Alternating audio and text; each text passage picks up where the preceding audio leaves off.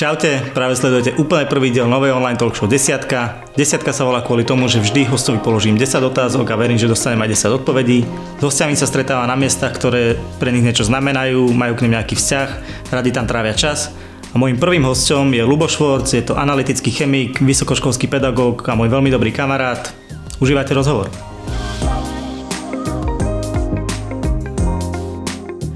Povedz nám na začiatok, kde sme a prečo si vybral práve toto miesto zo všetkých tých obľúbených, ktoré určite máš. Nachádzame sa na Fakulte chemickej a potravinárskej technológie Slovenskej technickej univerzity v Bratislave na Ústave analytickej chémie a konkrétne v laboratóriu, kde pracujem a kde sa vedujem svojej čin- vedeckej činnosti. Poviem tak, že ty si chemik, čo je pre mňa akože dlhodobo obdivuhodné, pretože pre mňa nikdy chémia nebola nejakým zaujímavým smerom. Ako, si, ako si sa ty dostal k chémii? Že kde to u teba začalo, že si k tomu začal inklinovať? Možno aké boli nejaké prvé impulzy, ktoré ti naznačovali, že toto chcem v živote robiť? Tak uh, nie si jediný, komu nejakým spôsobom chémia nevyhovuje alebo neholdoval jej v mladosti počas štúdia. A väčšinou sa stretávam s názorom, že uh, ľudia sú skeptickejší k tej chémii a obľúbujú povedzme iné predmety. Ale čo sa mňa týka, tak uh, chémia No, prirodzene začalo to na základnej škole, kde som už e, chodil aj na rôzne chemické olimpiády. Bolo to síce iba v rámci e, oblastnej, e, teda okresnej alebo krajskej a následne na strednej škole, kde aj s veľkou dopomocou alebo s veľkou podporou môjho učiteľa chémie som sa rozhodol, že tento smer chcem aj v budúcnosti študovať. Tebe sa za ten čas, odkedy si sa začal chemii venovať, podarilo niekoľko, niekoľko pomerne významných úspechov. Pred pár rokmi si získal ocenenie Mladá osobnosť vedy v rámci ankety Vedec roka. E, za čo konkrétne sa dostáva takéto ocenenie, alebo za čo si ho dostal ty? No ja si toto ocenenie veľmi vážim, pretože e, som sa k tomu dostal, ako sa, ako sa hovorí, slepé kurák zrno. E, vyskúšal som e, podať teda žiadosť o, o toto ocenenie, no a Následne som bol vyhodnotený v kategórii Mladá osobnosť vedy, bolo to za rok 2014 a jednalo sa o, vedeckú výskumnú, teda bohatú vedeckú výskumnú činnosť e, v oblasti analytickej chémie. A toto ocenenie v podstate dá sa nazvať e, do dneška je takým e, môjim stropom, na, na ktoré som najviac hrdý a teda, ktoré som dosiahol. Ty si mi už trošku odpovedal na moju ďalšiu otázku, že či to považuješ za svoj najväčší úspech, alebo určite tých úspechov za tých veľa rokov si mal viacero. Aké ďalšie by možno stáli za zmienku práve v tom, teraz? V prvom rade chcem povedať, že považujem to za svoj, teda áno, aj osobný úspech, ale bez pomoci študentov a teda ľudí okolo mňa, alebo teda môjho týmu v laboratóriu by to nebolo, pretože e, to boli naozaj tí tí pracanti, tí ľudia, ktorí vykonávali tie experimenty síce pod môjim vedením, ale eh, ktorých som si zaškolil a, a naučil. Čo sa týka iných ocenení, tak spomenul by som eh, v roku 2014 to bolo ocenenie firmy Metron za najlepšiu publikáciu mladého elektroanalytického chemika do 35 rokov. Dostal som to v Prahe na Karlovej univerzite. Z ďalších ocenení veľmi si vážim ocenenie cena mesta Sereď ktoré e, som dostal v roku 2016 e, v januári od e, pána primátora a minulý rok to bolo ocenenie najlepšia publikácia Slovenskej technickej univerzity za rok 2016. Super. Na, na akom projekte alebo na akom výskume pracuješ aktuálne, alebo ako by si opísal svoj taký deň, pretože ľudia si podľa mňa nevedia predstaviť, čo robí taký vedec alebo chemik počas celého dňa, že či je to niečo výnimočné, alebo práve, že je to taká rutina? No, možno, že pre niekoho sa to bude zdať ako výnimočné, ale v podstate pre nás, ktorí už niekoľko rokov takto pracujeme, je to obyčajná rutina, ako ty, keď prídeš niekde do práce a uh, máš teda nejaký svoj režim, kedy, odkedy do kedy čo chceš spraviť, ako, keď si rozložíš aj úlohy. Väčšinou nič. Väčšinou nič, Tak u nás uh, sú také dni, že samozrejme uh, môžem si ten deň rozdeliť na čas strávený v laboratóriu aj v kancelárii, kde tu v laboratórii sa venujem teda svojim študentom, koordinujeme výsledky, bavíme sa, čo ďalej, čo zlepšiť, ako by to vyzeralo ešte lepšie. No a v kancelárii samozrejme je to skôr tá administratívna činnosť alebo vedecká činnosť z pohľadu, keď e, googlím, pozerám nové veci, nové články a, a podobne. Takže takto vyzerá nejako ten deň. Samozrejme, e, po práci koníčky patria k tomu istým spôsobom psychohygiena. Pre mňa je to futbal, posilovňa. Vy ste v rámci tohto laboratória vyvinuli nejaké špeciálne elektródy, o ktorých asi ty vieš povedať viac ako ja. Povedz, že v čom bol ten váš objav alebo výskum výnimočný, alebo ako by mohol byť využiteľný v praxi? Veľmi dobrá otázka, aj taká praktická, som sa s ňou niekoľkokrát stretol, takže super. v podstate tie elektrody my e, konkrétne nevyvíjame, ale sme ich užívateľia, vyvíjajú ich povedzme na iných fakultách, ale aj e, teda v iných štátoch normálne komerčne sú dostupné, dajú sa kúpiť. Sú to tzv. borom dopované diamantové elektrody, moc nechcem ísť úplne do detailu, ale možno pre verejnosť by bolo zaujímavé povedať, kde by mohli byť tieto elektrody využité. Samozrejme, e, mohli by byť využité v klinickej analýze pre, pri detekcii alebo zisťovaní e, množstva látok, povedzme rôznych liečiv, drog v moči, v krvi.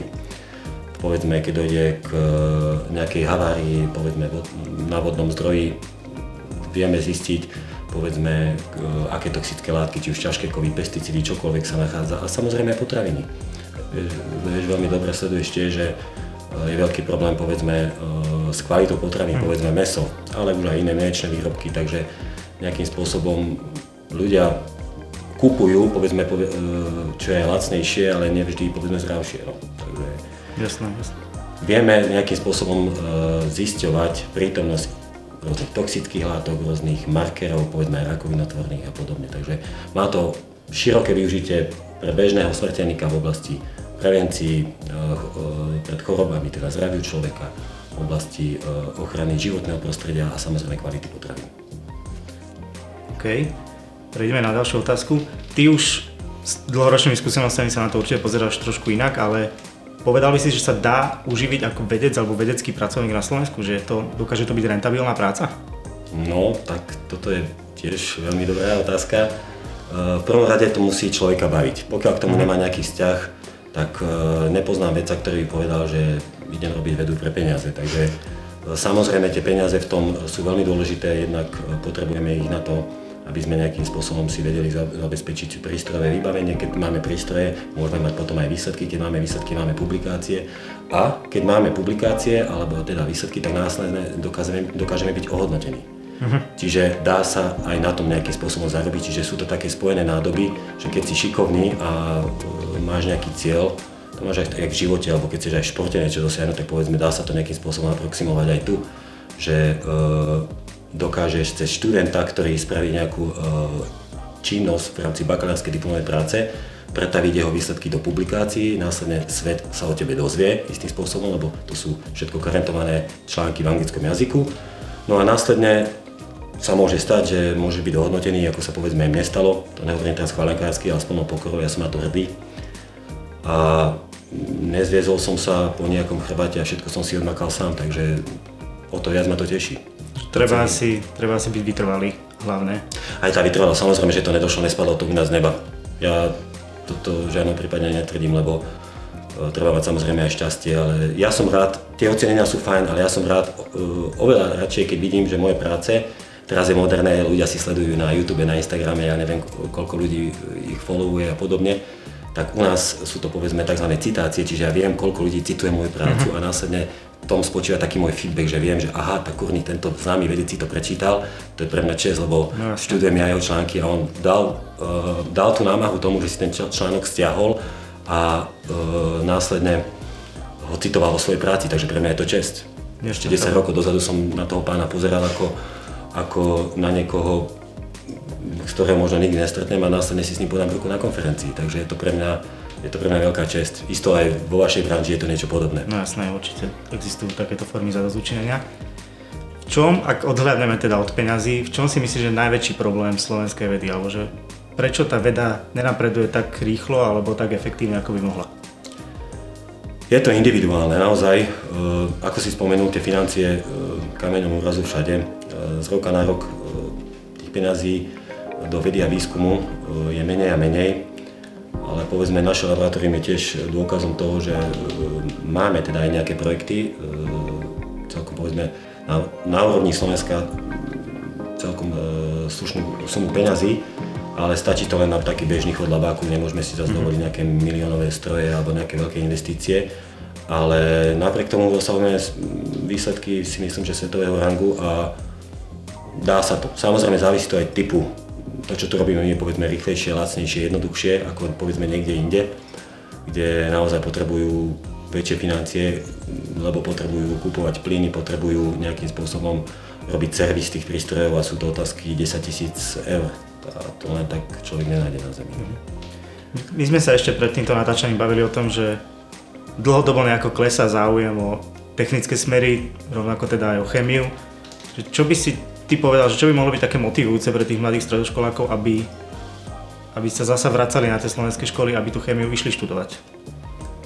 Chémiu, alebo ak by som ťa mohol doplniť alebo nejakým spôsobom to rozšíriť, povedal by som možno prírodné vedy. Uh-huh. Čiže áno, tá chémia, ale samozrejme môžem povedať povedzme aj fyzika alebo, alebo aj matematika, čo sú kameňom úrazu veľa študentov, povedzme už na stredných alebo aj na základných školách No istým spôsobom mali by byť aj vytrvalí, nemali by hneď e, povedzme 17-18 rokov riešiť budúcnosť z pohľadu toho, že to ma neuživí a, uh-huh. a nejdem sem, lebo toto je slabšia univerzita, idem rovno na veľkú. Áno, treba mať cieľe, ja toto uznávam, ale ja som napríklad nemal to nutkanie 15 alebo koľko už aj viac, 17 rokov dozadu, keď som mal 18 rokov a maturoval, tak ma vôbec ani nenapadlo, že by som mohol riešiť, že Českú republiku, povedzme, máme sa o Českej uh-huh. republike, lebo tam e, odleva väčšie od našich študentov po maturite, tak ani ma nenapadlo riešiť nejakú Karlovú univerzitu, ale už som o nej počul, že je najlepšia, povedzme, z bývalého Československa. Vedel som, že chcem zostať na Slovensku a že chcem byť v Bratislave, takže vtedy tí študenti možno ani tak nejakým spôsobom neuvažovali. Teraz je to už sú ovplyvnení, lebo povedzme majú aj starších súrodencov, majú známych, kamarátov v rodine, a považujú to, že idem do Prahy, lebo tam je lepšie bez toho, aby vôbec vyskúšali, povedzme tú slovenskú mhm. stranu, tú slovenskú univerzitu, ktoré sú naozaj veľmi kvalitné. Ja viem, že uh, skončiť Karlovú univerzitu a ostať uh, v Prahe pracovať je, je možno aj z pohľadu potom založenia rodiny alebo teda povedzme tých financií oveľa prospešnejšie pre daného človeka, že by tam chcel zostať, ale ja si myslím, že z pohľadu uplatnenia sú slovenské univerzity minimálne, nebudem menovať, ale minimálne tých 5 slovenských univerzít je naozaj, že topka, by som povedal. Vrátane vašej. No vrátane vašej. Samozrejme, to je ako... Dobre, tu môžeme pomerne plynule vďaka tvojej poslanej vete premostiť. Ty okrem toho teda, že robíš výskum, že si chemik, že dá sa povedať, že si vedec, tak si aj učiteľ. Už vyše 12 rokov učíš túto na STUčke. Áno čo ty a tvoj vzťah k učiteľskému remeslu? Čo ťa na to možno baví najviac, čo ťa na to možno baví menej? Čo, aké máš možno nejaké zaujímavé skúsenosti za tie roky? To, to som sa veľmi obával e, v tom 2006, keď som obhájil e, inžiniera a ostal som na PhD štúdium, kde jedna z foriem je aj teda učiť. Uh-huh tak uh, som sa toho bál, akým spôsobom to uchopiť, poňať, uh, ako sa k tým študentom správať. Mal som 23-24 rokov a zrazu som si uvedomil, že mám učiť 20 ročných. Mm-hmm. A ja som si hneď predstavil seba, keď som bol na opačnej strane barikády ako študent, že učil nás nejaký mladý 23-24, že uh, ako sa k nemu chovať. Som sa stretol s takými, že do, došiel študent automaticky mi povedzme týkal podobne. Mm-hmm ja som nevedel tiež, akým spôsobom sa mám chovať. Toto, toto som v sebe hľadal, povedzme, tie prvé dva roky a následne som si našiel nejakú cestu, uh, ako tomu študentovi povedzme dať čo najviac informácií, vedomostí, aby to následne on na tej skúške mohol uplatniť, dosiahol dobrú známku a povedzme, keď ho stretnem vo výťahu na chodbe, hoci kde, aby povedal, tak bolo to dobré a ja som potom tedy spokojný. Nič lepšie učiteľ nemôže počuť, alebo keď vidí ten feedback toho celého, že tá práca stála za to v podobe povedzme tej danej známky, alebo keď ten študent to pochváli. Momentálne aj u nás máme povedzme anonimné ankety na konci alebo na začiatku roka školského, už neviem presne, kedy sa študenti môžu vyjadriť presne k danému predmetu, k danému vyučujúcemu, na spôsob výučby, hodnotia to a... Vyhrávaš? Tak, neviem. Dominuješ. neviem, tak neviem, na fakulte neviem celkovo, ale tak prečítam si tie ankety, keď sa ku mne dostanú a, a vidím viac samozrejme pozitívnych hlasov a som veľmi tomu rád. No. Ty samozrejme asi aj školíš práce, respektíve robíš aj oponenta. Koľko takých prác ti asi prejde ročne rukami? Uh, z pohľadu predchádzajúcich rokov to bolo uh, povedzme 2-3 práce inžinierskej ročne. Mm-hmm. Momentálne už som trošku taký, uh, by som povedal, striktnejší a snažím sa tých študentov brať k sebe do labáku menej, ale o to, o to viac zaujímavých, zaujímavejších študentov z pohľadu toho, alebo z pohľadu vedomostí. Obvykle beriem k sebe do labáku študenta, ktorého predtým učím mm-hmm. 12 týždňov a nejakým spôsobom dá sa povedať, že si ho vyberiem, alebo že ten študent príde, že chcel by toto a toto robiť, že vidí v tom nejaký zmysel a veľa, veľakrát sa mi stalo, že študent prišiel a povedzme mal aj svoju nejakú vlastnú tému, že či by toto a toto šlo a taký študent sa mi ráta úplne že najviac. Uh-huh. Pretože príde, povie, že chceli by sme povedzme skúsiť takéto a takéto liečivo, bolo by to možné našimi metodami. Výborná vec, ja to hneď pozriem v literatúre, pozriem sa, či nejakým spôsobom niekto to robil pred nami a vymyslím na to prácu. Nechcem vymýšľať, vymýšľať niečo, čo už niekto pred nami robil. No, Musí to mať e, hlavu a petu, od začiatku až do konca aby to bol finálny výstup kvalitná bakalárska alebo inžinierská práca plus e, kvalitná zahraničná publikácia. OK. Posledná otázka je taká trošku chyták, alebo možno teba, taká citlivejšia. To, to by som na teba nepovedal. Uh, veľa ľudí to videlo asi vo filmoch, v seriáloch, možno si to myslí, že to tak aj reálne funguje. Stalo sa tebe niekedy, že napríklad prišla za tebou študentka a chcela nejakým spôsobom od teba vybaviť lepšiu známku za nejakú protislužbu? A aké protislužby máš na mysli? To by si mal asi ty vedieť posúdiť, ja nie som učiteľ, ale... Nespomínam si tento rok nič. slabší ročník. slabší, slabší ročník. Ale nie, nie, nestalo sa. Ale je pravda, samozrejme, však e, je skúška, študent e, príde oblečený, no som chlap, tak budem hodnotiť dievčatá, e, prídu oblečené v šatách alebo v sukni, tak je to podľa mňa úplne normálne, je to, je to úplne bežné. To, ako to ty, ako vyučujúci vyhodnotíš, to je druhá vec. Uh-huh. A ja to samozrejme vyhodnocujem maximálne profesionálne. Ty si profík. Takže ne, nespomínam si nič také. Lubo, ja ti ďakujem za veľmi príjemný rozhovor. Verím, že ľudia, ktorí to dopozerali, dokonca pochopili, že aj chemici sú pomerne normálni ľudia. Vy, ak ste dopozerali, dajte like, dajte koment, napíšte Lubovi nejaký milý odkaz, dajte odber a ideálne video pozdieľajte niekde na internete. Vidíme sa o mesiac.